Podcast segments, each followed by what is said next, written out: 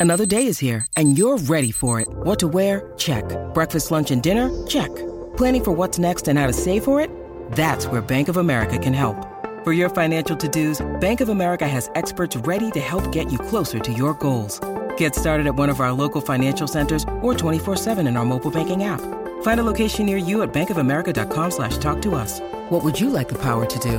Mobile banking requires downloading the app and is only available for select devices. Message and data rates may apply. Bank of America and a member FDIC. Hey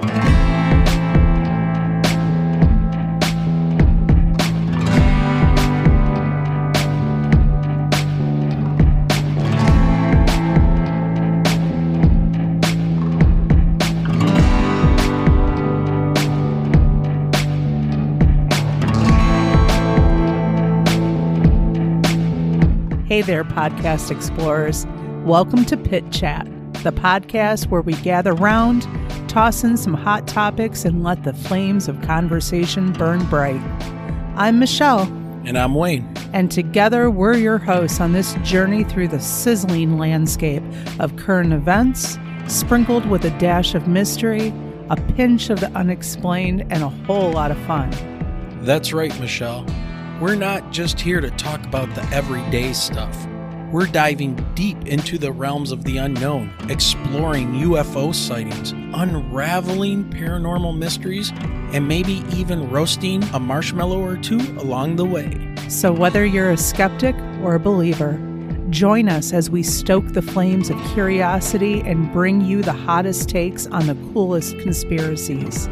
It's like sitting around a fire pit with your friends, but with a bit of extraterrestrial excitement. Each episode, we'll be serving up a blend of the latest headlines, intriguing stories, and a touch of the supernatural.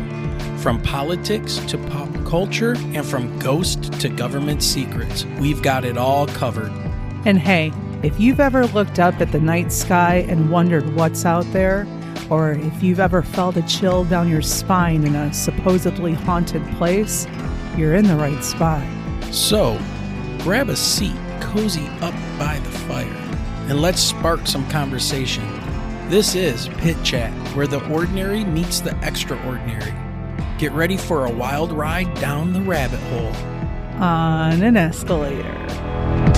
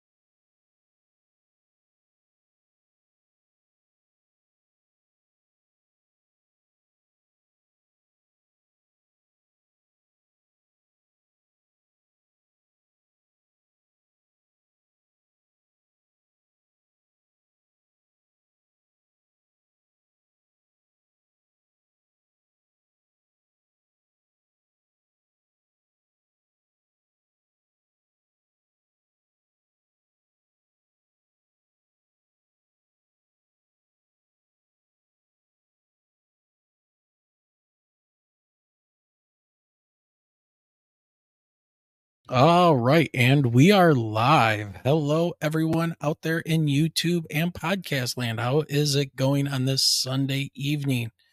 Michelle, we got some people out there already. Yes. Hello, everyone, and welcome aboard, Kelly and Diane. We've got Kelly Lewis and Diane Boss with us tonight. And I see there's some other people lurking about that haven't said hello in chat, but that's okay. Welcome, everybody. And need to just let everybody know, as usual, as we kick off the show tonight, we're going to be talking about the Ford UFO documents and a listener experience that was sent in. Um, Michelle's going to read that for us in just a little bit. But first, super chats and super stickers are open. You can make a donation. Feel free. However, you would like, we have PayPal listed down below. Buy us a coffee. You can become a Patreon all those links and everything are down in the show description. So feel free to make a donation if you enjoy the show. But you know, you can join the pit crew by simply clicking join. So the join button below and uh, become a member with custom em- emojis. Yeah. Yep. Like, share, and subscribe. Absolutely. Ah, Tabin has joined us. He said he's being sneaky. Hey, there he is. Lurkers are always welcome. Lurkers are always welcome. That's fine. uh yeah, so like Michelle said, one of the best ways to support the channel is to share, like, and subscribe. Like our number one fan, Diane, loves to do. She always posts our show to her Facebook group and her friends and stuff. So it's uh awesome. So really, really, really thank you a lot, Diane, and all of you that share our stuff. Um also now, this is really strange that's happened. Um, if you listen to us on iTunes, Spotify, or whatever your audio platform is that you like to listen to us, first of all, we would appreciate a review on whatever platform you like. It really helps out the show.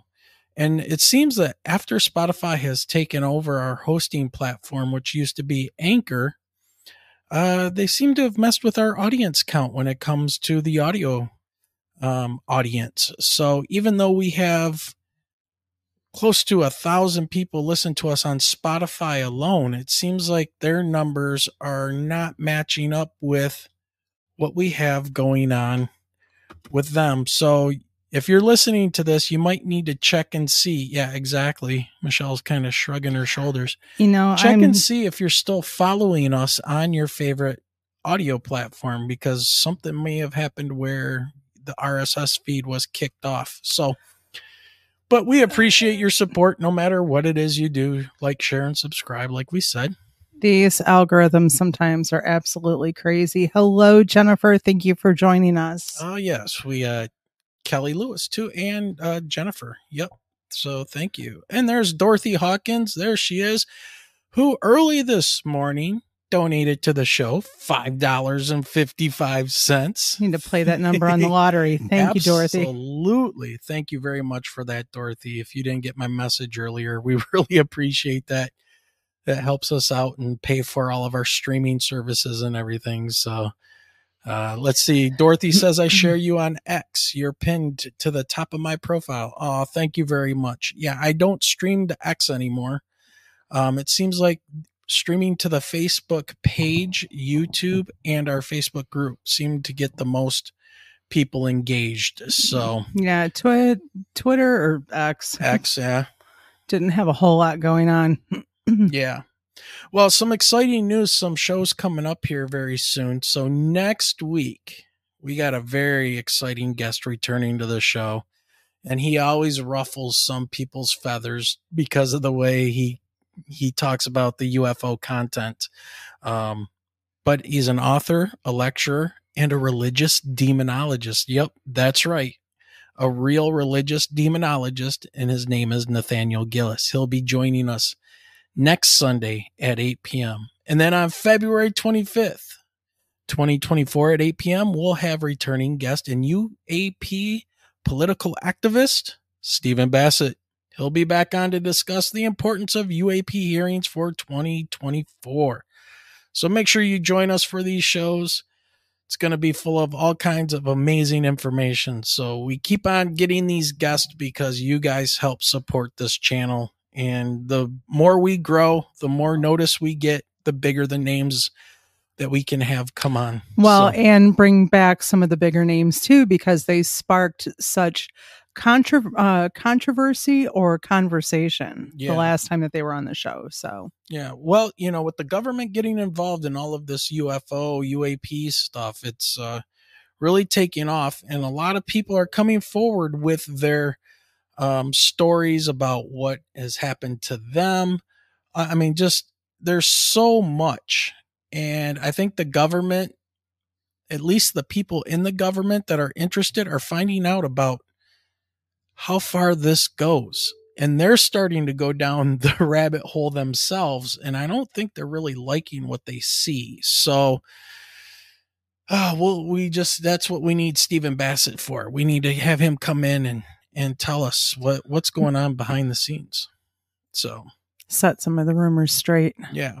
So tonight we do not have a guest other than us. And so we're going to jump into the topics tonight. Like I said earlier, we have the Ford press release documents about the 1966 UFO flap sighting, whatever you want to call it, that happened here around Dexter and Ann Arbor, Michigan.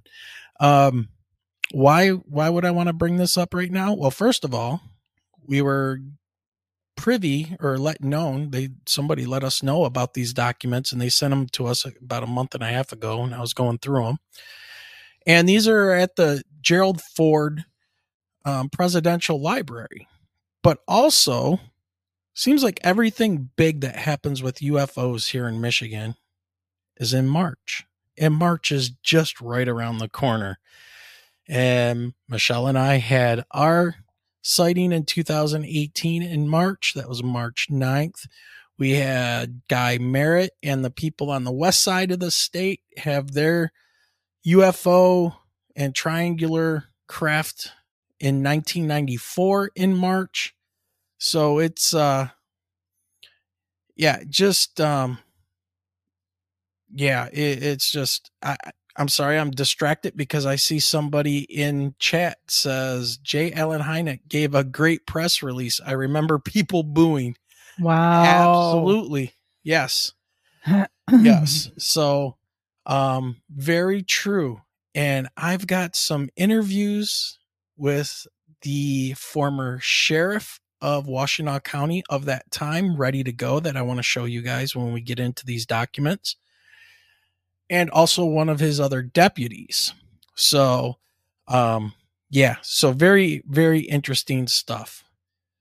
All right. So, Michelle, do you want to jump into listener communications? I think we need to take a look at this story just to kind of set the ambiance for tonight. yeah. so, this is from someone who wishes to stay anonymous. So, this is from South Haven, Michigan, the summer of 2022. It says, Me and my family were camping at Van Buren State Park around the week of July 4th. One night, we decided to walk down to the beach around 11 p.m., despite the park and beach being closed. The weather was warm, overcast, and windy. Lake Michigan was rough.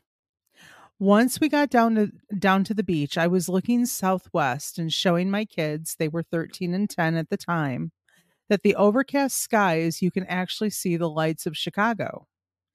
As we were looking toward Chicago, I noticed a light appear low under the wa- low over the water.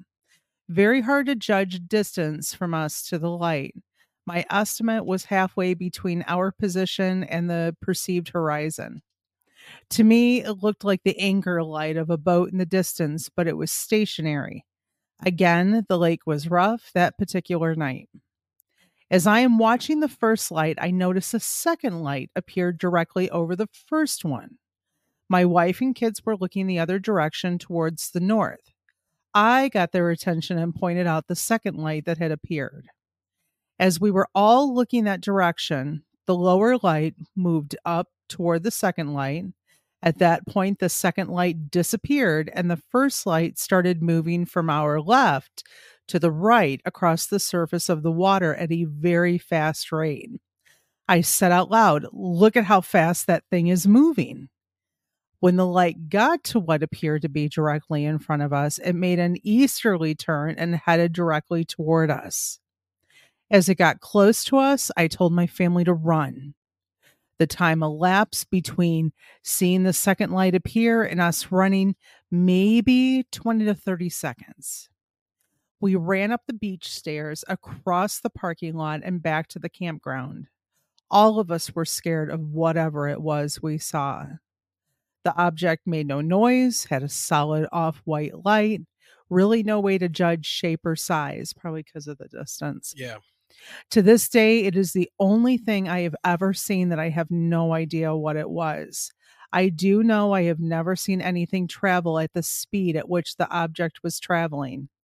My wife did try to video it, but the conditions of the video only briefly shows the light move, but there's no background or context to the video. And that's the thing with with phones. Yep. So even the, you know, the best of the phones, the newer phones that come out, something like this, you know, given the time of day to not always the best quality. We've seen them on social media. We know. Yeah. Yep. So yeah, um, just another interesting story 2022 um you know people seeing these things and and we get these things constantly i mean there's always something coming in and we we kind of cherry pick some of them to make sure that they are able to be read and understood when we present them here um but again Michigan seems to really be on fire when it comes to UFOs. And, and maybe toward the end here, we can speculate as to why that may be. I have some different ideas jumping around in my head. Um, but again, everybody that's joined us, welcome. Um, we're about to jump into the Ford UFO documents, which were the press releases for him asking for um, help from the Air Force to come and investigate what was going on here in 1966. So let me give everybody a little bit of background if you guys are ready to jump into this. Michelle, are you ready to jump into this? I'm very much ready to jump All into right. this. Here we go. So, first of all, who was Gerald Ford? He was the 38th president of the United States, States, which started with the resignation of Rich, Richard Nixon I'm not a crook. I am not a crook. I'm not a crook. You know what's funny though? Okay, quick sidetrack. Richard Nixon got in trouble for putting bugs in the DNCs because Richard Nixon was a Republican and he was bugging the headquarters of the DNC, the Democratic National Convention, the head of the Democrats. Fast forward to what 2018 with Trump and Obama and Hillary. Who was being bugged? Hmm. Hmm. It wasn't Hillary. It wasn't Obama. Oh, that's right. They were bugging Trump Tower. Yeah. So Richard Nixon gets impeached and resigns for what he did.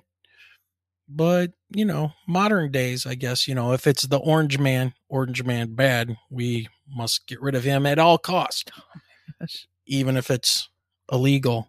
I mean, come on. It's right there for everybody to see.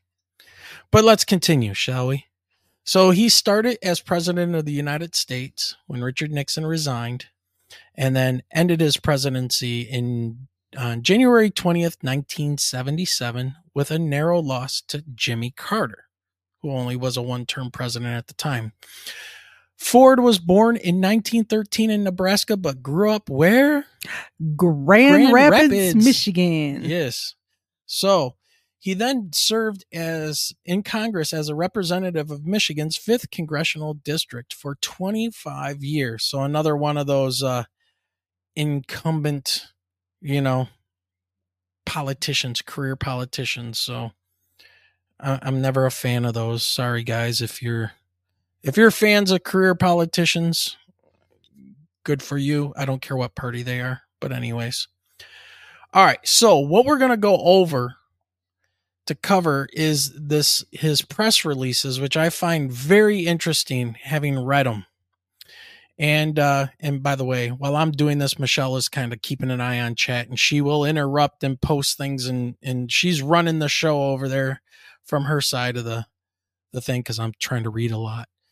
So the press conferences as they pertain to the 1966 UFO sightings and go through them with some of the com- some of our commentary and some video clips of witnesses that were interviewed by the University of Michigan for their YouTube channel called Michigan Online. So I will put the link to this mini documentary that they put together about this. Um, and it's different than the one that some of you might be familiar with. I think it's called UFOs over the Arb or something like that, like Ann Arbor. Mm-hmm. Um, this is something different. It's like a little eight minute blurb that gives a summary of everything that happened, but had some really good interviews, which I'm going to show. So here's the quick summary. So Frank Mannor and his family reported seeing lights and UFOs, one of which that possibly landed in their field. College students, local police, and sheriff deputies, along with the sheriff, also reported and saw these craft. This got to be so out of hand that at one point, Selfridge Air National Guard Base in Mount Clemens, Michigan, dispatched two fighter craft, which gave chase to these UFOs. They tracked them and gave chase, but our top fighters at the time, I think they were F 106s. They were very fast, but these UFOs, whatever they were, I think Colonel Carroll, who was one of the pilots, described it as some type of a disc, left our fighters in just in the dust, left them behind. Now, if you want more information about what happened, there's a book out written by Raymond Samansky, and it's a great title for a book. It's called Swamp Gas My Ass. So check out that book. He go he's a great researcher and he really dove deep into the whole swamp gas incident. So grab that book if you can. Um, many, so many people though complained in 1966, in March of 1966, that it got the attention of uh, Gerald Ford, who was the representative for Michigan's fifth district, and Sheriff Harvey kept asking for help from the feds and they just kept ignoring him. So he contacted his congressional rep at the time, Vivian J. Weston. So that's when a formal request to the Air Force and then enters the famous and infamous. I mean, he kind of changed his tone, but you know, Dr. J. Allen Hynek was brought in J. Allen Hynek started with the government helping look at these UFO things in a project called Project Sign. Project Sign later transformed into what is called Project Blue Book. Okay. So that's where all of this kind of falls into place.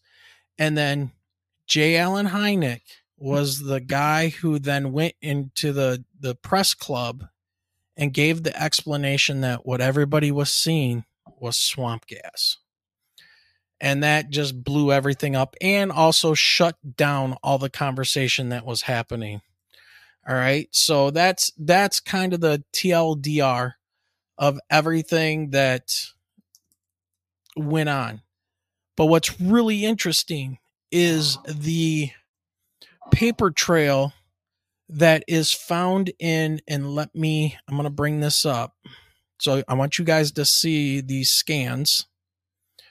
All right, let me make this look halfway decent here. There we go. So these scans, this is from the original documents are located in box D9 folder Ford press releases UFO 1966 and these are the Ford congressional papers.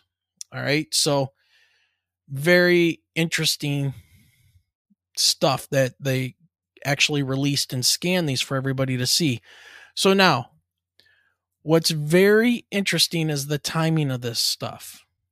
All right. So when we look at this, we're going to start on March 25th, 1966. And here's what this says. And I'm going to go to the kind of the type like copied version. It's a little bit easier to read than with the writing on it. It says House Minority Leader Gerald R. Ford, Republican, Michigan, today sent the attached letter to the chairman and ranking Republican members of the House committees on armed services and science and astronautics, urging that one committee or the other investigate su- the subject of unidentified flying objects or UFOs.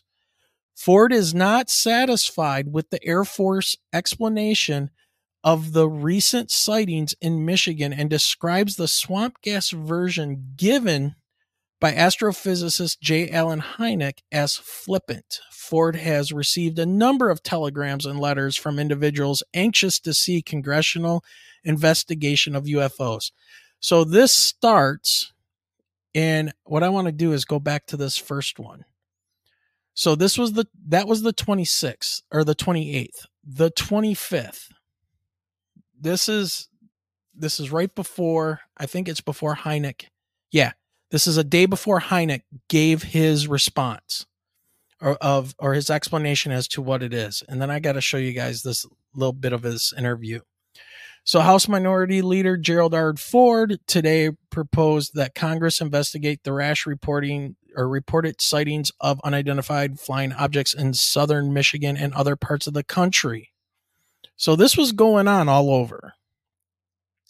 Ford said he believed a congressional inquiry would be worthwhile because the American people are becoming alarmed by the UFO stories. He noted that the Air Force investigators have been checking on such reports for years, but have came up with nothing conclusive. Then it says here, in the light of these new sightings and incidents, Ford said it would be a very wholesome thing for a committee of the Congress to conduct a number of hearings and to call responsible witnesses from the executive branch of the government and witnesses who say they have sighted these objects. I think the American people would feel better if there was a full blown investigation of these incidents.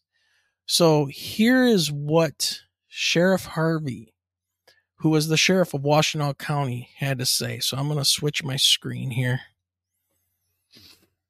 while Michelle says something to you guys. I'm waiting for the the part where they uh the with the college students as far as mm. insinuating that they were lying or made it made it up or maybe drinking too much on yeah. campus and all right so so you gotta you got to picture what's going on. This was the 25th, 26th of March.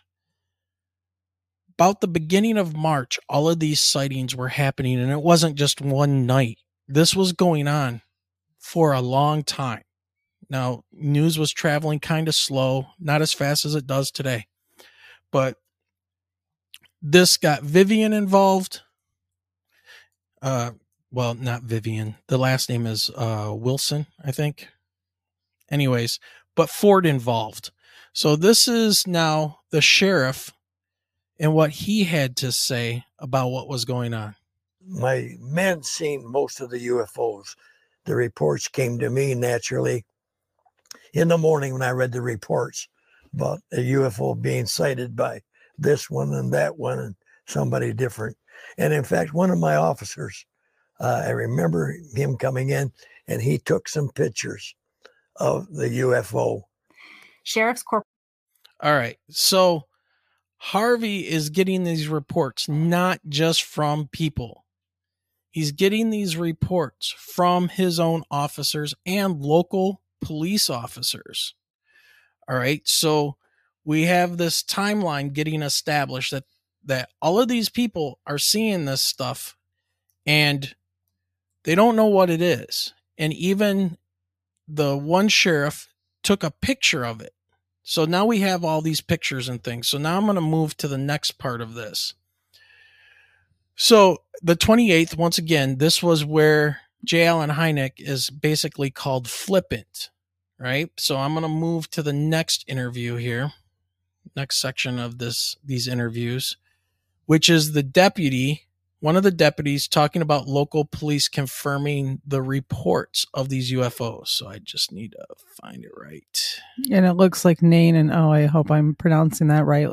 Said I think I heard that the Air Force wanted to shut down the whole Dexter Ann Arbor area as soon as possible and discredit it all, which would make sense. You had way too many witnesses at the time. Yep, that sounds about right. Okay, so let me share this. This was the drawing that the one deputy that also took the picture said that these craft look like. And a very famous picture. I mean, it's been in the news and stuff for years, you know, whenever this comes up.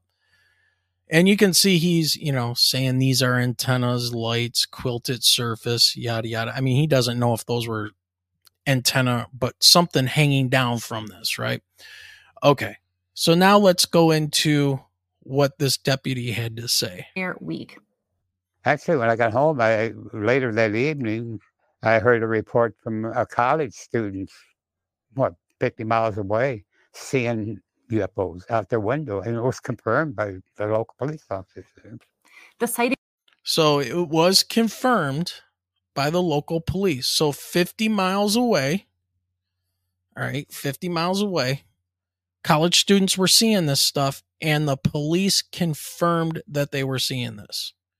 All right, so we're establishing all of this stuff. Michelle,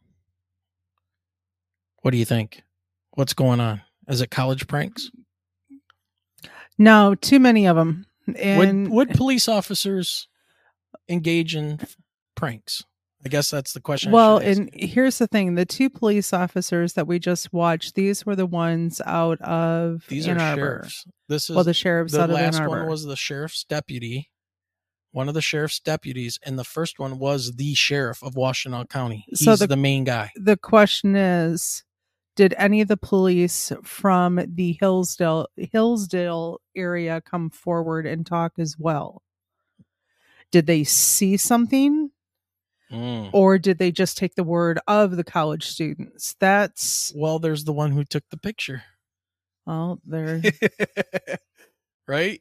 I mean, it, this this gets really bizarre. How all of this kind of all the twists out. and turns but it's swamp gas Yeah, yeah, but it is. It's literally like it's almost like a a, a drama playing out. So swamp gas puts objects in the All right. sky don't you know this is where Hynek just falls on his face. This is you guys are going to love this. And this is right, you got to listen carefully. But the sheriff just in, in today's time, we would say put Hynek on blast right here. All right. Everybody check this out. So when he got here, we got in my car. We went to Dexter because this farmer had a sighting in his backyard. We got there, and here we we I say we Professor Hynek and myself observed the grass matted down in a long big circle where something had landed there and is gone. And this is what that farmer reported that this object came there, it landed for a few minutes and so on, and then took off. So Hynek All right. So, Hmm. all right. That's not putting Hynek on blast yet. That is where Hynek was taken to the basically the scene of the crime. Okay. So, things are getting weirder. Now, unfortunately, I think the date on Hynek showing up there was like the 25th. Okay.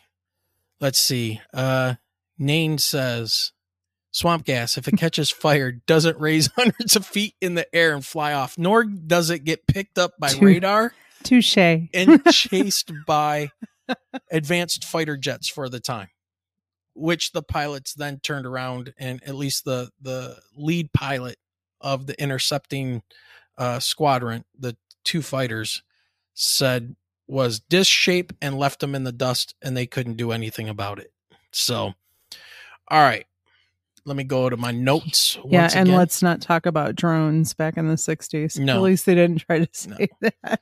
I don't even think like remote mm. remote controlled aircraft were a thing at all, like as a hobbyist or anything. I, I think that technology wasn't even there yet. All right, so I got to get to 427 in this. All right. and the reason I'm laughing is because Sheriff Harvey Harvey just puts it out there. I love this. All right. Bringing this back on. This is the narrator of the University of Michigan's documentary. But check this out. explanation for the whole thing. swamp gas. I the swamp gas. A few minutes ago, you didn't know what it was, but now you know that it's swamp gas because you talked to Washington. He says, I was told to say this. Pause. exactly what she's doing is what I did when I first heard that. A few minutes ago, you didn't know what it was, but now that you talked to Washington, now you know what it is. All right, here you go. One more time. Thing amiss at all. In I fact, love this. he devised a tidy explanation for the whole thing. Swamp gas. I swamp gas. A few minutes ago, you didn't know what it was, but now you know that it's swamp gas because you talked to Washington. He says, I was told to say this. On March I was told to say this. That was a sheep comment. Uh, now, whew. He was told to say this. He had his press conference. Let me look at my notes again. So on March 25th, 1966, he gives his press conference. Okay, this is the 26th. Now remember, the 28th, I already read you the the paper, uh, the news release where Ford calls his explanation as flippant. All right. So take it for what it is. But here's here's what really went down. Once again, I am hitting trying to find the exact right spot for you guys. Here we go. swamp areas.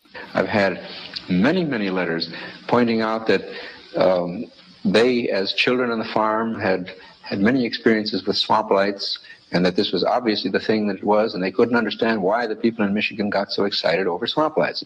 And the illusion of motion frequently is given by the fact that a little bit of swamp light appears here. It goes out, another one appears over here, that goes out, and, but the illusion, as viewed from a distance, is that the objects have moved back and forth. And sometimes this gas will gather into a ball and actually float away. I've got to laugh at that. But see, when he was saying that, people didn't know what he told the sheriff at the time. That's the thing. Right? We're so used to information and knowing everything that was going that's going on constantly. We're in information overload. But nobody knew the conversation that he had with Harvey, with Sheriff Harvey. He told Harvey straight up, that's what Washington told me to say. And that destroyed the conversation and further investigations into what was going on here in Michigan. Now, according to Ray Samansky in his book, one of the key things that was going on here in Michigan, well, all over the world, was the Red Scare. Okay? We were worried that the Russians were going to come over the North Pole and launch nuclear weapons and bombs. We had nuclear weapons here in Michigan all around Detroit to protect Detroit because this is where we built tanks. The Warren tank plant was huge.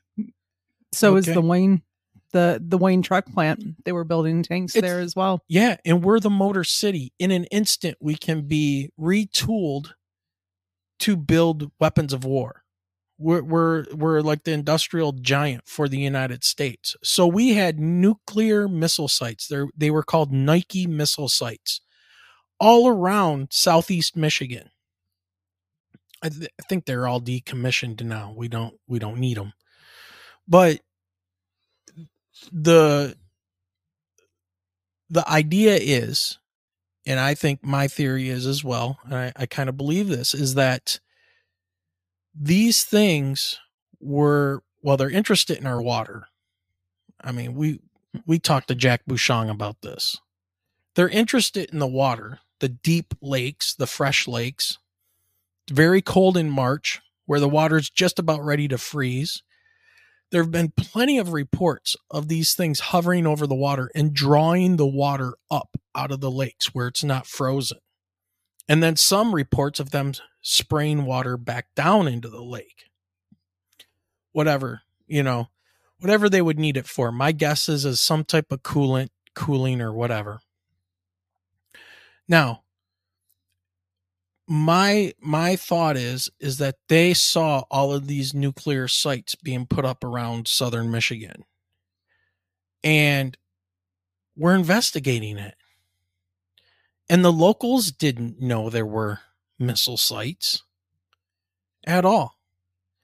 So why would the Air Force be interested? I mean, this is what you got to ask yourself. Why would the Air Force tell a professor of what was he, astrophysics, to say this?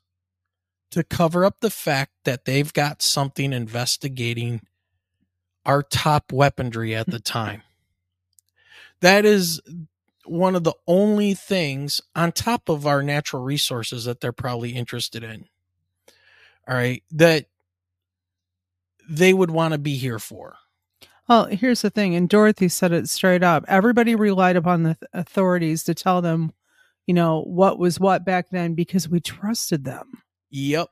It, it was a trust factor. You didn't have ways to really research. It was either the news that came on television at night. It was, you know, the newspaper if you had your hand, you know, bought one of those or had a subscription. Um you well know, said.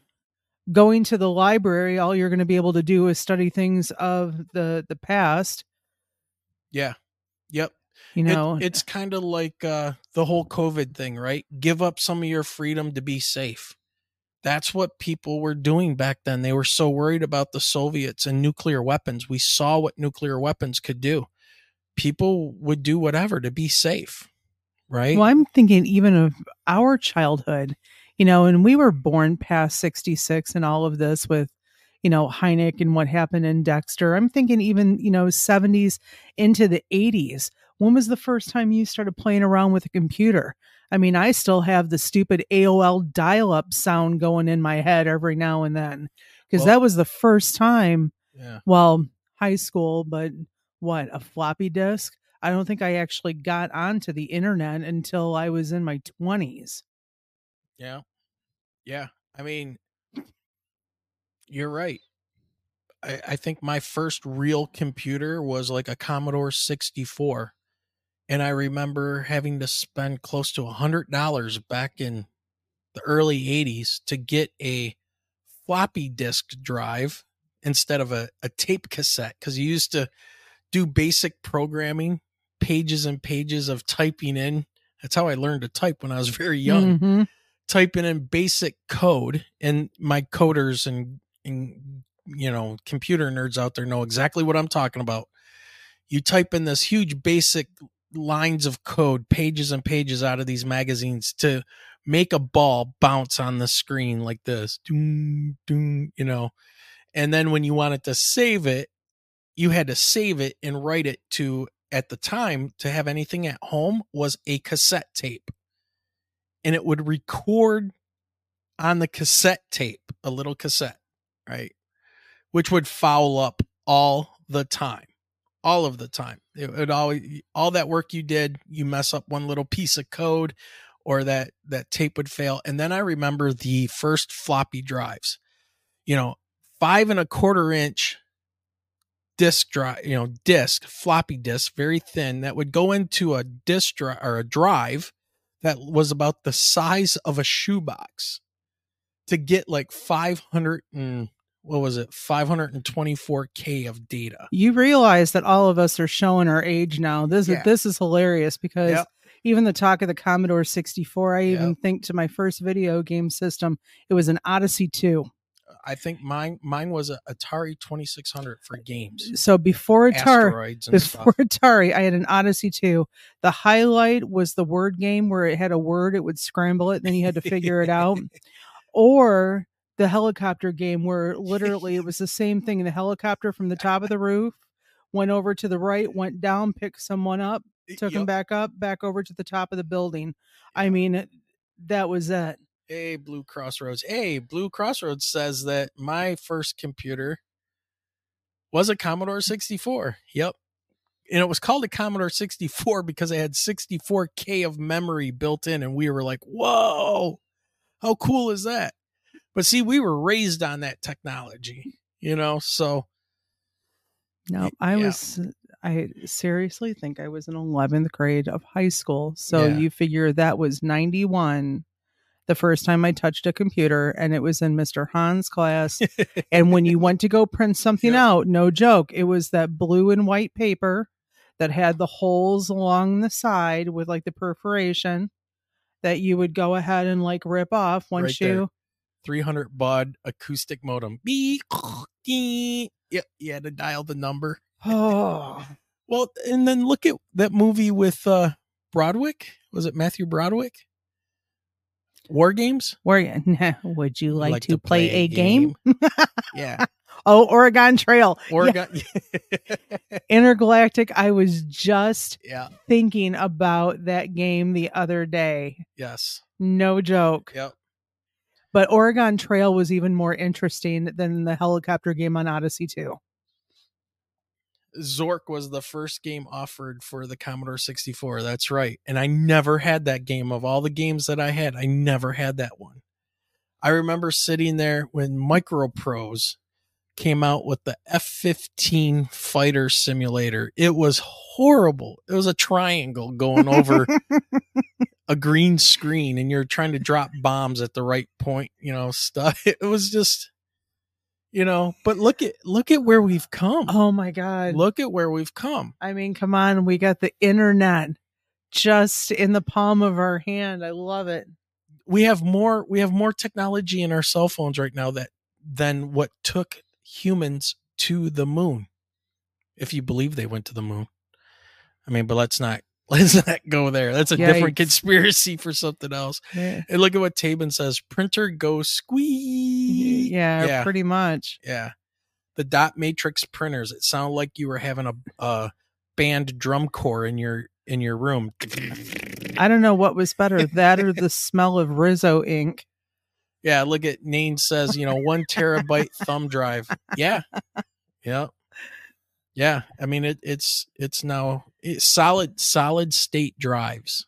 I mean super fast. It, it's ridiculous. This of is where if any of my students are watching this tonight, they're like, dang, she really is old. well, they don't even know what we're talking about.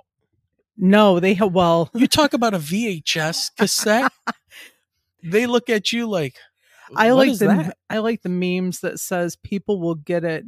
Uh, old people get this, and it's like a cassette tape and a pencil laying next to it. And I'm like, Yeah. oh yeah, totally remember that. Yep.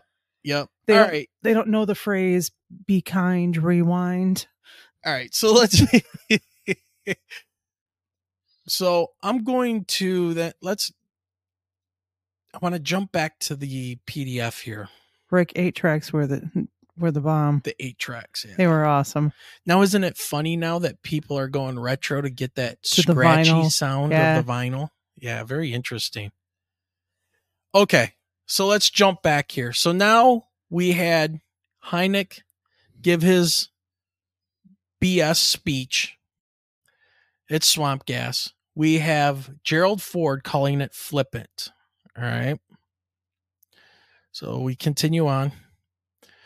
On the 28th, this is a letter that was written by Ford, and he's writing it to Representative George P. Miller, chairman of the Science and Astronautics or Astronautic Committee, and Representative L. Mendel Rivers, chairman of the Armed Services Committee. So these people were were very up to speed. Oh, and look at that, Michelle.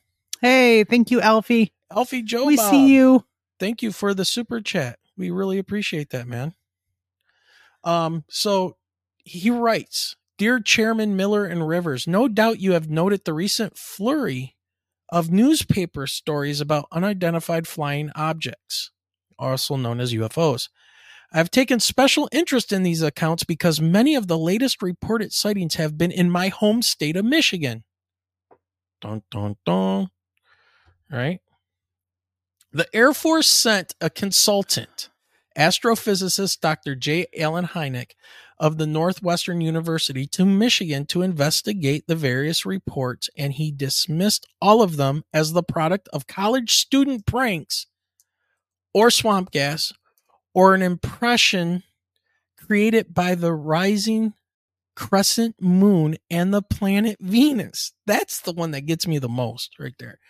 But I do not agree that all of these reports can be or should be so easily explained away. Because I think there may be substance to some of these reports, and because I believe the American people are entitled to a more thorough explanation than has been given to them by the Air Force to date, I am proposing that either the Science and Astronautics Committee or the Armed Services Committee of the House schedule hearings on the subject of UFOs and invite testimony. This sound doesn't this all sound familiar, people? House scheduled hearings on the subject of UFOs and invite testimony from both the executive branch of the government and some of the persons who claim to have seen UFOs. I enclose material which I think will be helpful to you in assessing the advisability of an investigation of UFOs. May I first call your attention, I think that's supposed to say, to a column of Roscoe Drummond published last sat- last Sunday in which Mr. Drummond says maybe all these reported sightings are whimsical, imaginary, or unreal, but we need a more credible and detached appraisal of the evidence than we are getting. People, I'm telling you, we are seeing a repeat of history. And it's not that history repeats itself, humans do.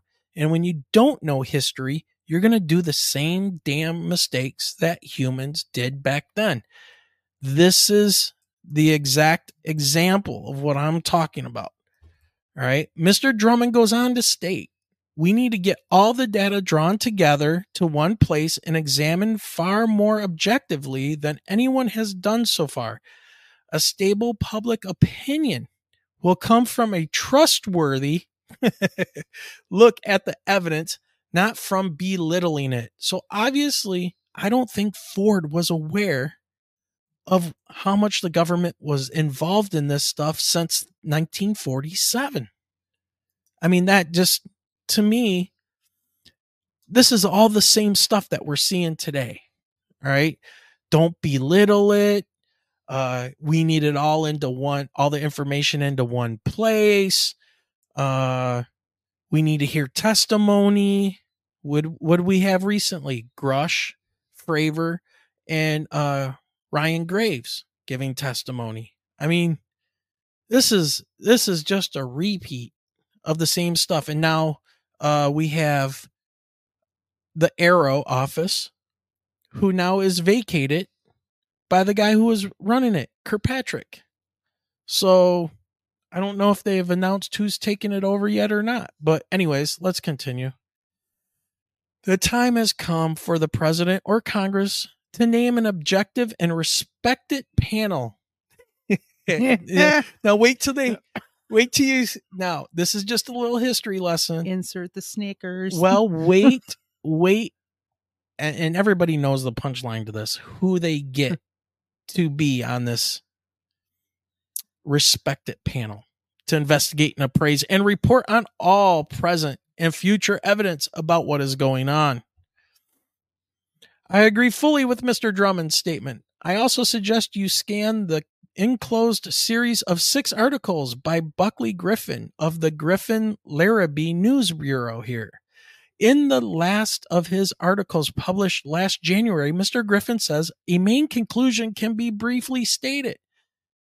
It is that the Air Force is misleading the public by its continuing campaign to produce and maintain belief that all sightings can be explained away as misidentification of familiar objects such as balloons, stars, and aircraft. What did Fitzpatrick say? Most of this stuff is balloons, stars, familiar objects, and aircraft. That's what he said just last year. Um, let's see. I have just today received a number of telegrams urging a congressional investigation of UFOs. One is from retired Air Force Colonel Harold R. Brown, Arm Ardmore, Tennessee, who says, I have seen UFO. Will be available to testify. That sounds like that sounds like a colonel from the Air Force. I was going to say, I have seen UFO. Will be available to testify, sir. All right. Another from Mrs. Ethel M. Davis, Eugene, Oregon reads Nine out of 10 people want truth of UFOs. Press your investigation to its fullest. All right. So all of this is a repeat. So that's March 28th. What's this next one? March 28th. Oh, this is page two. You guys will love these. All right. Ronald Collier of Los Angeles, who identifies himself as a scientist from MIT, urges that you do everything in your power to make Air Force Project Blue Book uh, the AF name for its study, and I think that's supposed to be the Air Force's name for its study. Oh, yeah, Project Blue Book of study and verdicts on UFO reports known to the people. So make it public. Are we to assume that everyone who says he has seen UFOs is an unreliable witness? A UPI story out of Ann Arbor, Michigan, dated March 21st, 1966, states that at least 40 persons, including 12 policemen, said today that they saw a strange flying object guarded by four sister ships land in a swamp near here Sunday night.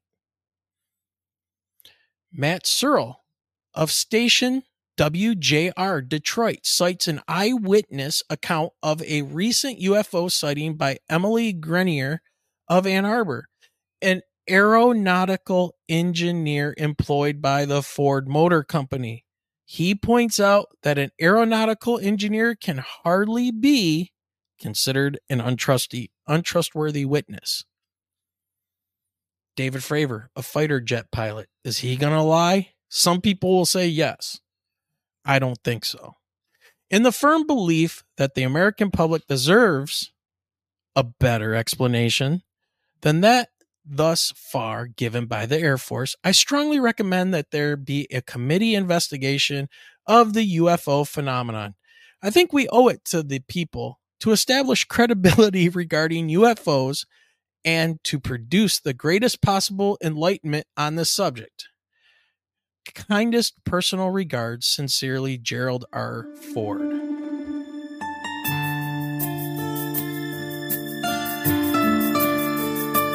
traveling near New Boston, Michigan? Hungry?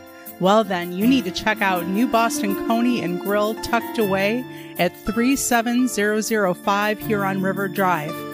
With daily specials, homemade soups and desserts, and a staff that makes you feel like family, you will not be disappointed.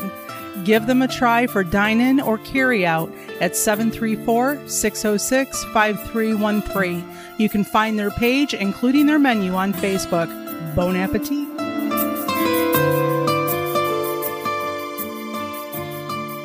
Hey, everybody. It's Kaley Cuoco for Priceline. Ready to go to your happy place for a happy price? Well, why didn't you say so? Just download the Priceline app right now and save up to 60% on hotels. So, whether it's Cousin Kevin's Kazoo concert in Kansas City, go Kevin, or Becky's Bachelorette Bash in Bermuda, you never have to miss a trip ever again. So, download the Priceline app today. Your savings are waiting. Go to your happy place for a happy price. Go to your happy price, Priceline. Your brain needs support, and new OLLY Brainy Chews are a delightful way to take care of your cognitive health. Made with scientifically backed ingredients like Thai ginger, L-theanine, and caffeine, Brainy Chews support healthy brain function and help you find your focus, stay chill, or get energized. Be kind to your mind and get these nootropic chews at ollie.com. That's O L L Y.com. These statements have not been evaluated by the Food and Drug Administration. This product is not intended to diagnose, treat, cure, or prevent any disease. Look, Bumble knows you're exhausted by dating. All the must not take yourself too seriously and 6 1 since that matters. And what do I even say other than hey? well, that's why they're introducing an all new Bumble with exciting features to make compatibility easier, starting the chat better, and dating safer. They've changed, so you don't have to. Download the new Bumble now. This episode is brought to you by Shopify. Whether you're selling a little or a lot, Shopify helps you do your thing, however you cha-ching. From the launch your online shop stage, all the way to the we just hit a million orders stage. No matter what stage you're in, Shopify's there to help you grow. Sign up for a $1 per month trial period at shopify.com slash special offer, all lowercase. That's shopify.com slash special offer. Doesn't this sound familiar? This is all the same stuff. It's going on today. Uh, this has been recycling itself through the 70s, through the 80s during the Reagan administration. I mean, you figure during the Reagan administration is when Space Force was forming. Yep. So, All right. So we're we're going to April. So that was March 28th. Michelle, did you have something? No, it, Oh, okay. it seems like the cats have mm. found my microphone and I just kind of looked and my eyes kind of focused in on one single hair. The cats. We have a we have a tribe of cats here, or a pride, I guess we Yeah, should Nate say. said they seem to have missed the keep public informed part. Yeah. Yeah. Oh, Because that- they shut that they shut that shit down, didn't they? Oh, that goes back to what we were talking about in chat earlier with, you know, lifelong um you know, politicians as far as what they're really in it for. yeah. Because it can't be the people that they're expect or supposed to serve, you know, the people that elect them in. I mean, at least the the large percentage. There are a few. Yeah. I mean, there's that small handful that they I mean, they they do have good intentions. Um Yeah. but the most that I've ever encountered, it is all about them and it is very apparent right from the get-go and for some people for the for the masses people tend to put blinders on and just continue to you know vote them in. Well, I won't say any particular names but initials RT mm-hmm. in Michigan. Mm-hmm. Man, and she's hit the newspapers again too as far as uh some a sketchy vote. I and, and you know what? These people are so eh, and hopefully you're a good politician if you happen to hear this. I doubt any politician will. And hopefully you at least think you're doing the right thing. Okay? But you guys are so entrenched in looking at this as a career that all you care about is getting in there and having power and you don't really even understand what's going on behind the scenes. And especially look at this stuff with UFOs. Obviously, Ford didn't know about the involvement of the Air Force into this stuff. Maybe he heard whispers and stuff, but it didn't become real until the people started screaming, What are you guys going to do about this? This is a threat. Sounds familiar. We could have planes running into these things. Sounds familiar. All right. So let's move on to April 3rd, 1966. Statement by House Minority Leader Gerald R. Ford, Republican of Michigan. And those of you that are in chat, I see the chat moving and I got to focus on the the document over here. No, it's fine. We're having And- our own conversation Good. over here in chat. Good. I'll pull out stuff I'm when needed. yeah. I, I do like the the I just wanted to answer some of the people and I know they probably want me to say something, but Nope. I I agree with the the whole Republican and Dems called the Uniparty. The Uniparty, absolutely, because it's all it, it's it all about you. You, I you- told you the the last Democrat. What do I always say? The last true Kennedy? Democrat was Kennedy. Thank you. Yeah, they assassinated him, didn't they? Yeah. mhm. I think Kennedy today would probably be re- considered a Republican and probably a racist. I don't know. So, uh, anyways, yeah. I mean, he's who's who's the new No. Kennedy right now? Who's trying to run as an independent because his own party, the Democrats, he's a Democrat, and because he had a reaction to the vaccine and has spoken out against it, but doom, he's done you know? So now he's got to run as an independent and, and unfortunately that's too bad for him you know? Well, you know, uh, canceled. Rick brings up something. Uh, it says, you know, I don't know how Wayne and Michelle feel after seeing a true craft, but since my interactions, almost all talk or reports of UFOs are not that interesting. Life is not the same after. That last sentence there you is go a hundred percent Rick. It, it's not the same. Um, every now and Yeah. I, I mean, most of the stories that we read or we hear, I am fascinated by other people's stories. So, um, as far as the life not being the same, well, one, we started the Facebook group. Two, um, I was very afraid to talk to people at work about it. In fact, there is only one person in my work that I've truly had the conversation with and went into details. Um, I have not felt that comfortable enough to talk to other people without having an eyebrow raised. Hence, why we did the Facebook group, why we, you know, we do the show um now once a week Mhm. and are able to talk to you know a community of people that you know we trust talking to even though we haven't met you. Yeah. Um no it, it's 100% correct. Life is not the same. I i totally agree. And diane i'll tell wayne later Uh, as far as what's up okay so based on um, the comment but yeah i mean my hopes seeing well let, let me i want to react to to rick i want to uh, see another one I want to see another one too. I don't want to feel that terror that I felt when I received that message of get away, you don't belong here, get away.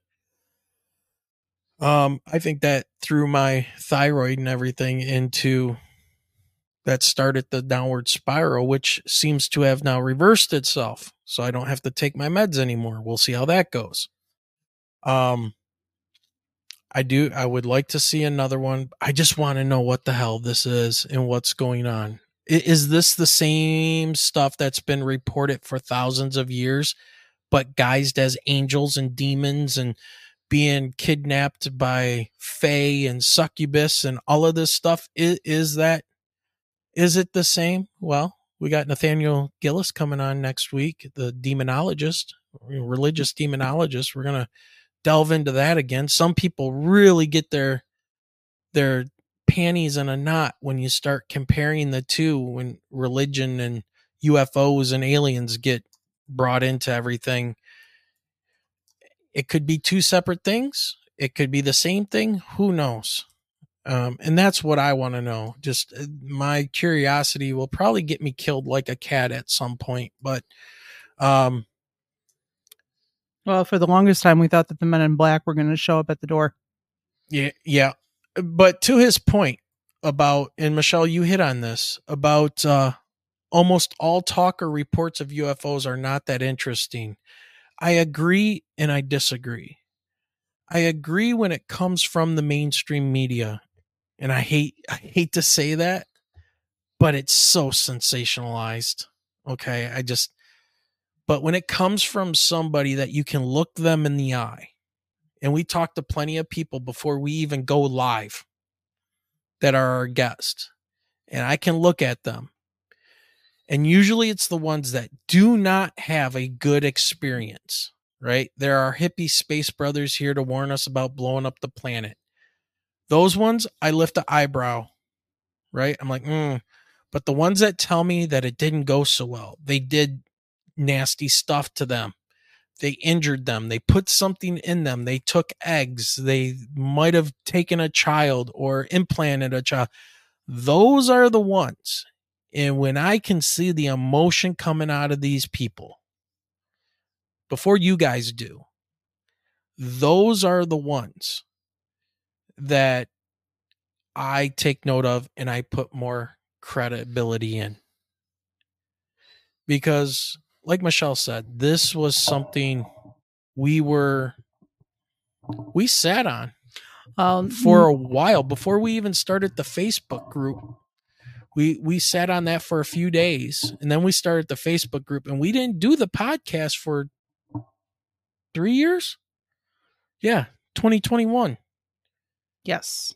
We saw the the UFO in 2018 and about 5 days after we saw it, we just started a Facebook group. Has anybody seen any of this? Here's our story. We're at 7,000 people now on our Facebook group. Well, uh, 7,000. And that's because even at the time that we were traveling Ford Road 275, there were cars that were traveling by us. So we started the Facebook group trying to track down any of those folks. Yeah. Yeah. Which So, you know, and I know we've had people talk shit about us and you family members. Oh, you're crazy. You guys are doing drugs. You know, we're hallucinating. except except my family. My Except yours has my stuff. family started well, you know, when I was 13 this happened or, you know, I remember when this happened to me, it was like, God, I'm like, where have you guys been with these stories all my life? So Yeah. Yeah. I, I mean, it, it's, I think what we can do with our technology in this show and other shows like this is we can blow the lid off the the stigmatism as much as we can, right? We can get people to get out there and say, "Hey, tell your story, get it off your chest. Other people have probably had the same experience, all right? Get it out there. It might help you." But does it get us any further in figuring out what the hell's going on? Maybe.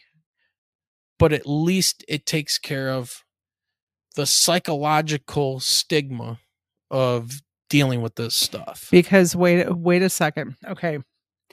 Because what was the stigma for anyone who ever came out and talked about aliens or spacecraft?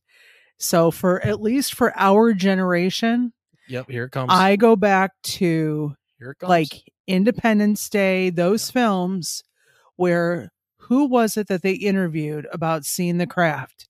It was always the guy who had the wife beater on, the drunk. the beer in hand, Yep. living in a trailer park, Yep. talking about the aliens and the UFOs. That is the stigmatism. Oh, and don't forget, he's got the the not a tin, tinfoil hand. not even a tinfoil hat. So not, um, I mean, at least not Well, in this about the movie representation. Signs.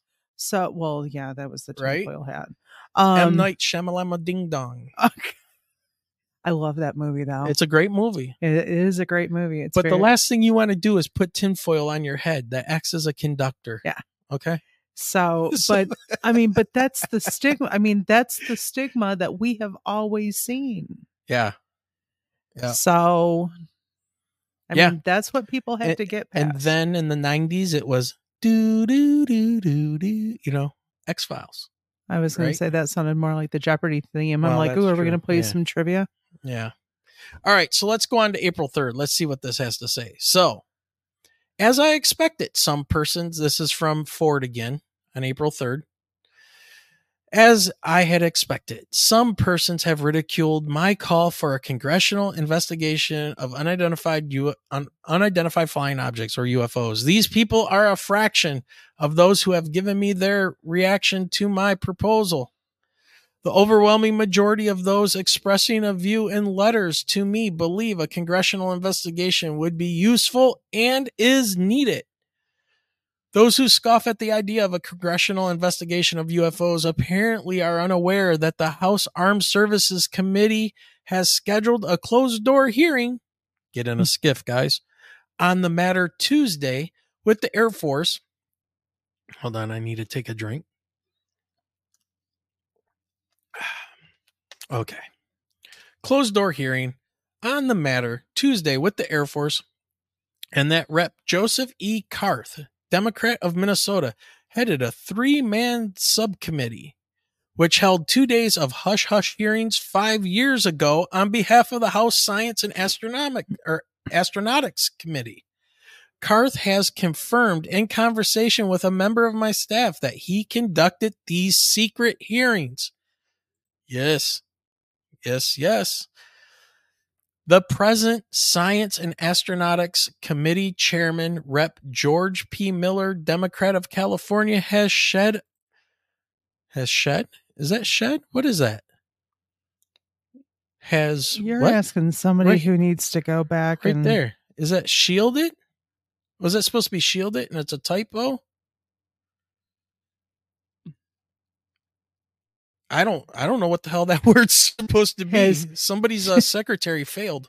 Uh, yeah, it probably shed, but they um they Shed, mis- yeah. they misspelled it. Maybe it hid. I don't know. Hid away from a UFO probe at this time. Slid. Maybe it slid. Slid away from a UFO probe at this time, saying his committee does not have jurisdiction over the Air Force. Okay. But the late Rep. Overton Brooks, Democrat of Louisiana, obviously had different ideas because he tapped Karth to summon Air Force witnesses and question them after a flurry of UFO sightings in 1961. Dun dun dun. So see, Ford now is finding out that behind the scenes, this stuff has been going on for years. Karth has informed me that his subcommittee made an oral report to the full committee, but never released anything to the public. Hmm. According to Charles F. Ducander, the committee's staff director, no record was made of conversation between Karth, subcommittee members, and Air Force witnesses. The hearings, he said, took place in Karth's congressional office. All right. I have never said that I believe any of the reported UFO sightings indicate visits to Earth from another planet. Apart from pranks and natural phenomena, some of these objects may well be products of experimentation by our own military. If this is so, why doesn't the Air Force concede it and in this way reassure the American people? Oh, the black triangles are TR 3Bs. The hell they are. You don't do those things over populated areas and break every FF, FAA law and regulation out there. Sorry, I'll never believe it unless I can go to the airport and see one. There would be no need to go into detail on the nature of the experiments. All right. So, a couple weeks go by, April 21st. Shied. Oh, Straw Dog says it was shied. Okay. yeah, I couldn't see exactly what you were trying to point out. And I'm like, they had it it was as a typo. S H I E D. Yeah, that's shied. Yeah. All right, got it. All right, so another statement from uh Mr. Ford on April 21st, 1966. The Air Force has informed me it is arranging for a study of high caliber scientists of some of the UFO sightings which have never been explained. This study will be placed under contract soon after July 1st. Uh oh, contract. Money's involved. Uh, start of the new fiscal year. It will be carried out by a university. Problem number, strike number two, which has uh, no close ties with the Air Force, so that the findings will be completely objective. Airfish, Air Force officials tell me. Where are we going with this? Okay, so note, remember, they said no ties to the Air Force. Those people engage in the study will be high caliber scientists who have never taken a position on UFOs, the Air Force said. It will be made clear to them that they are not being hired to come up with findings in support of previous Air Force statements regarding UFO. I am informed.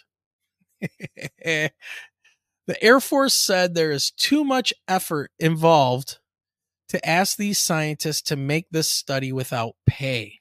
Okay, that's fair. If you do any kind of work, you should be paid for it. Gotcha. The report will definitely be made public, the Air Force assured me. That they did do, because I know what this report is.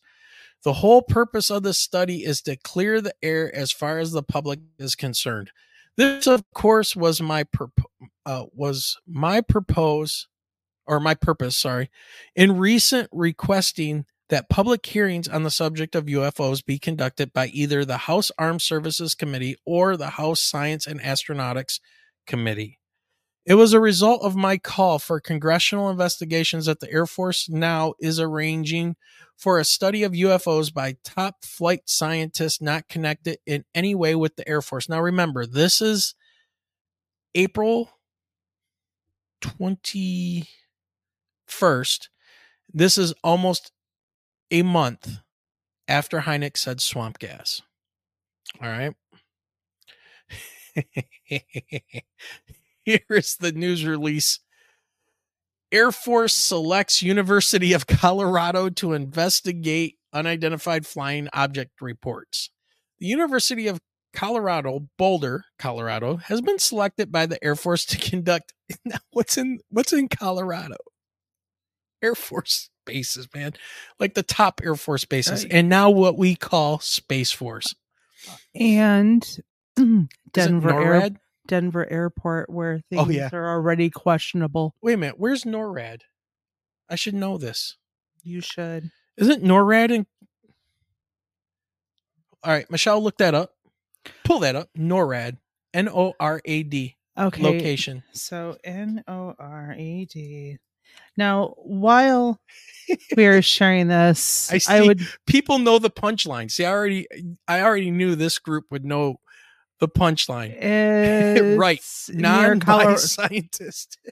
Okay. No, it's located in Peterson Space Force Base in El Paso County near Colorado Springs, Colorado. Oh. Oh, wait a minute. say that say that where's NORAD just don't located? just don't ask me to say it 10 times fast. Go ahead. Um El Paso County near Colorado Springs, Colorado. Yeah, because there's going to be nobody affiliated with the Air Force that goes to the University of Colorado Boulder. All right. So they have been selected by the Air Force to conduct independent investigation into unidentified flying objects UFO reports. Now, again, this is a month after, or this is October 7th, but that first le- the letter right before this was almost a month to the day of the swamp gas, right? Hynek came in, shut everything down. So whatever happens after that, it's not going to get coverage. It's not going to get coverage. So now they bring in the University of Colorado. Here we go.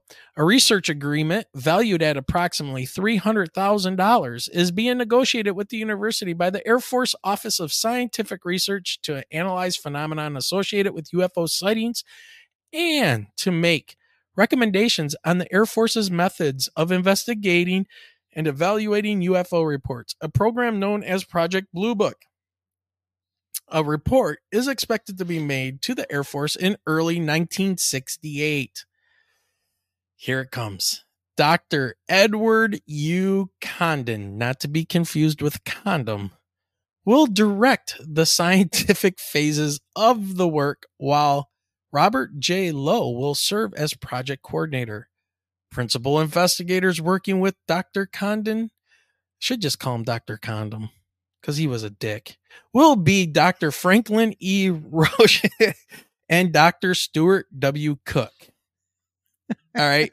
Everybody, okay, I'm just going to stop there because everybody at this point knows the punchline and what happened. Condon went out there. They went and investigated. You know what they found? That he was a dick. Besides being a dick? Anybody? Anybody in chat? yeah, I almost typed typed typoed his name with an M and not an N. Yeah, Dr. Condom. That's what his dad should have wore. Oh. Well, anyways, they found zero. Three hundred thousand dollars. I'm sorry, guys. I know. I see the the laughing in the chat. I'm I'm being very. I'm just on fire tonight. Ooh, You know? the comments that we make around the house are not always supposed to go on air. Well, you know, we can be a little racy on this one. All right, we can be a little in the in the weeds, as they say. They found nothing. They spent all that money, and it came out that Condon was involved with the Air Force, just like Hynek was told. All right. there we go, guys. Yeah. Right. It just it just continues and it continues today. It continues today.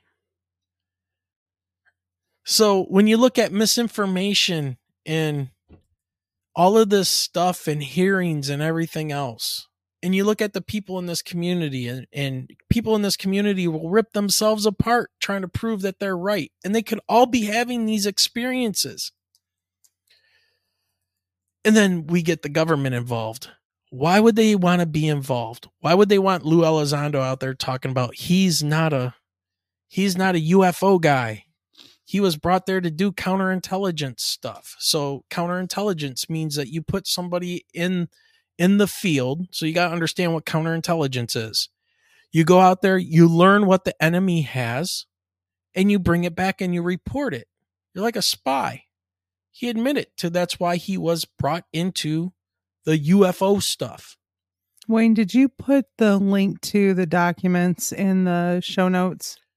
Uh, no, but I will, and I'm also going to put a link to this documentary. So, what did I? I guess I want to start closing this down and 'Cause I- say Well, and it's a Sunday night and we have to Yeah. work in the morning. that's true. Plus, I have to get the audio of this ready. So, um, what did the sheriff, our buddy here, what did he think of all of this stuff? All right. I think this will be very telling. Check this out, everybody. And I say, no, my deputies weren't uh, weren't looking for notoriety, and they didn't want it, and they weren't out just purposely looking for flying saucers.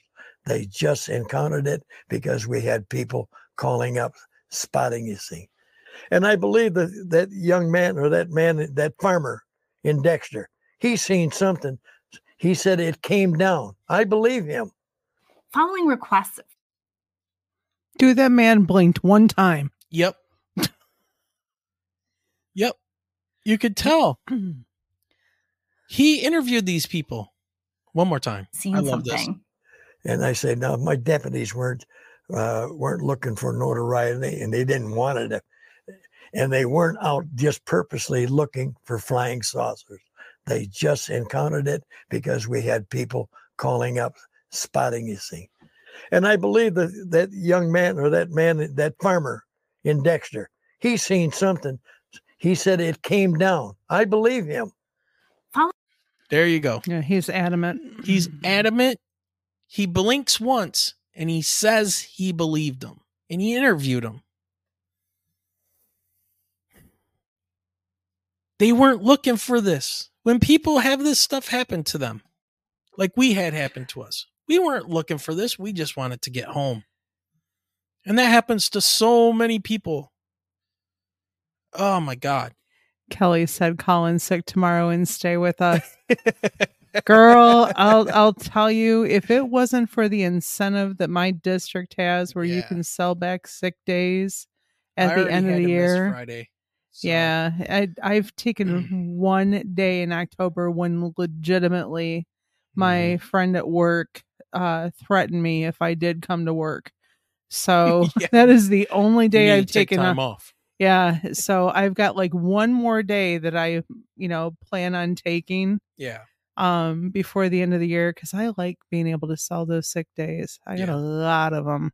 All right. So, in closing, with all of this stuff, we're seeing people repeat the same stuff of the past. Is anything going to change?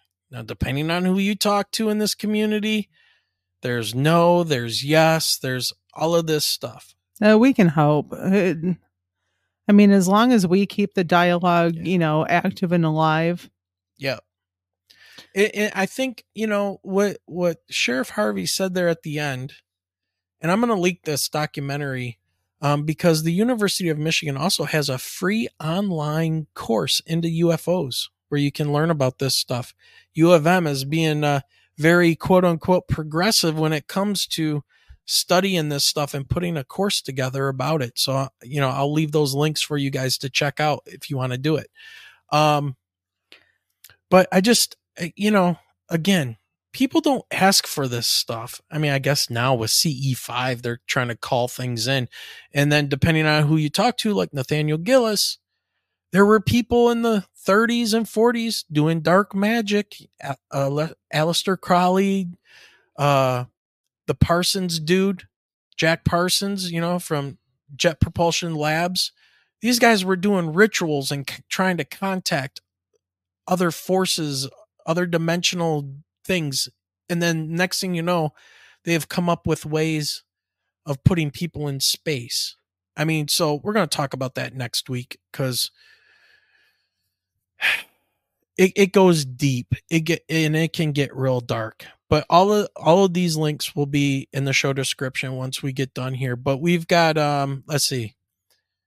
We've been on for an hour and 25 minutes. Let's go five more minutes and I want to look and see if anybody has any questions they want to throw at us. Okay, since well, we've been doing this. While you're doing that, I I got to tell you guys that I just had a a work email pop up, and it is the high school that my kid goes to. The they're I, they must be having some sort of like dress up day or Oh, um like something throughout the whole week because tomorrow is Men in Black Day.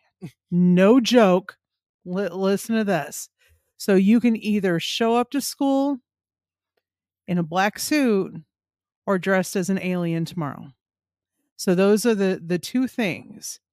So it all makes sense why my friend put out on Facebook, you know, a fellow ba- uh, band mom looking for a an alien costume for her son to wear so that he could ask his girlfriend out for Valentine's Day or whatever. So she couldn't find one. And lo and behold, I still had mine from Halloween. so she messaged me after, you know, hearing about on Facebook that I had one. She was like, you know, you know, do you still have this? I'm like, absolutely, you know, stop on by, pick it up. So her her Yep. kid is wearing my Halloween costume tomorrow. But yeah, Men in Black Day. Yeah. All right. Um. So I needed this in, Yeah, in my life. at That's right. That's right. Uh, Nain says seriously, U of M. Yeah. So here's what I'm talking about. Yeah, I can't blow it up very much, but right here in the bottom of this description of this 1966 UFO sightings in Dexter, Michigan, a mini documentary put out by Michigan Online, which is uh, University of Michigan. Right here, it says, We encourage you to explore the UFO phenomenon with leading experts and your fellow participants in the UFOs Scanning the Skies Teach Out, a free and online learning experience from the University of Michigan. Join the conversation at, and there's the link. So I will put that link in there uh, for you guys if you want to do that. I've done that class and I, I kind of walked away from it. And I, I'll tell you guys at a different time why I I walked away. it seemed to lean very heavily on one side, right? Instead of truly looking at it. All right. Um, let's see. We got uh Intergalactic Angler says definitely want to see that episode. Yeah, next week with Nathaniel Gillis. He does not disappoint. I've studied Mike J. I've studied a bit on Crowley. He was a lunatic. Absolutely. Absolutely he was. But uh I think there was some kind of ties, familial ties to the Bush family with Crowley. So again, th- this rabbit hole is crazy. Um, what else do we have here? Men in Black Day. That's funny. Yep. Uh, Men in Black History Month. Is that why they're doing it? It, it is. It's Black History Month. Is that what they're talking about? No, I think we were still talking about what what the high school's got Oh, going on. Okay. So Uh, I just said that I need a day like that. I love Black Spirit History Day. Month because I get to show the kids a lot of scientists who are African American in this country that did some great and amazing things that they don't ever think about. And it's uh really cool. All right, what else? All right, so quickly before we end the show tonight, anybody have any last minute questions for Michelle or I? Anybody? Anybody? Hopefully you found this interesting. Tying in, you know, when we got March right around the corner, people here in Michigan. That means UFOs. I swear, I think that we need to get in the car and go up and see Guy. Oh, seems yeah. it seems Flint. his seems his area. Well, you know what? If we show up to, at Guy's house one day, there'd probably be somebody showing up there to buy something and talk to him about UFOs. And we would get a story one way or Yeah. another. Yeah, make sure you, thanks, Diane. Yeah, make sure you hit that like button for us. We appreciate that. All right. Well, I don't see any questions out there. So, Uh, guys, we appreciate you coming out tonight yes. until next weekend with Nathaniel Gillis. Yes, with Nathaniel Gillis. I can't wait. He's always fired up. So, all right, everybody, that's going to do it for us then tonight. If you do have any questions, you want to email us. And I think Nain, uh, if I'm pronouncing your name correctly, if you want to send us your UFO encounter and have us read it uh, and put it out there for people, absolutely send it to us. Um, Straw Dog says, fine show. Thank you very much. All right, everybody. With that being said, we want to say have a great night. Have a great week. Have a great life. And remember, keep your eyes to what, Michelle? The sky. Did you notice that none of the cats made any noises tonight? Oh, that was weird. Good night, everybody. Good night, everyone. Keep those eyes to that sky.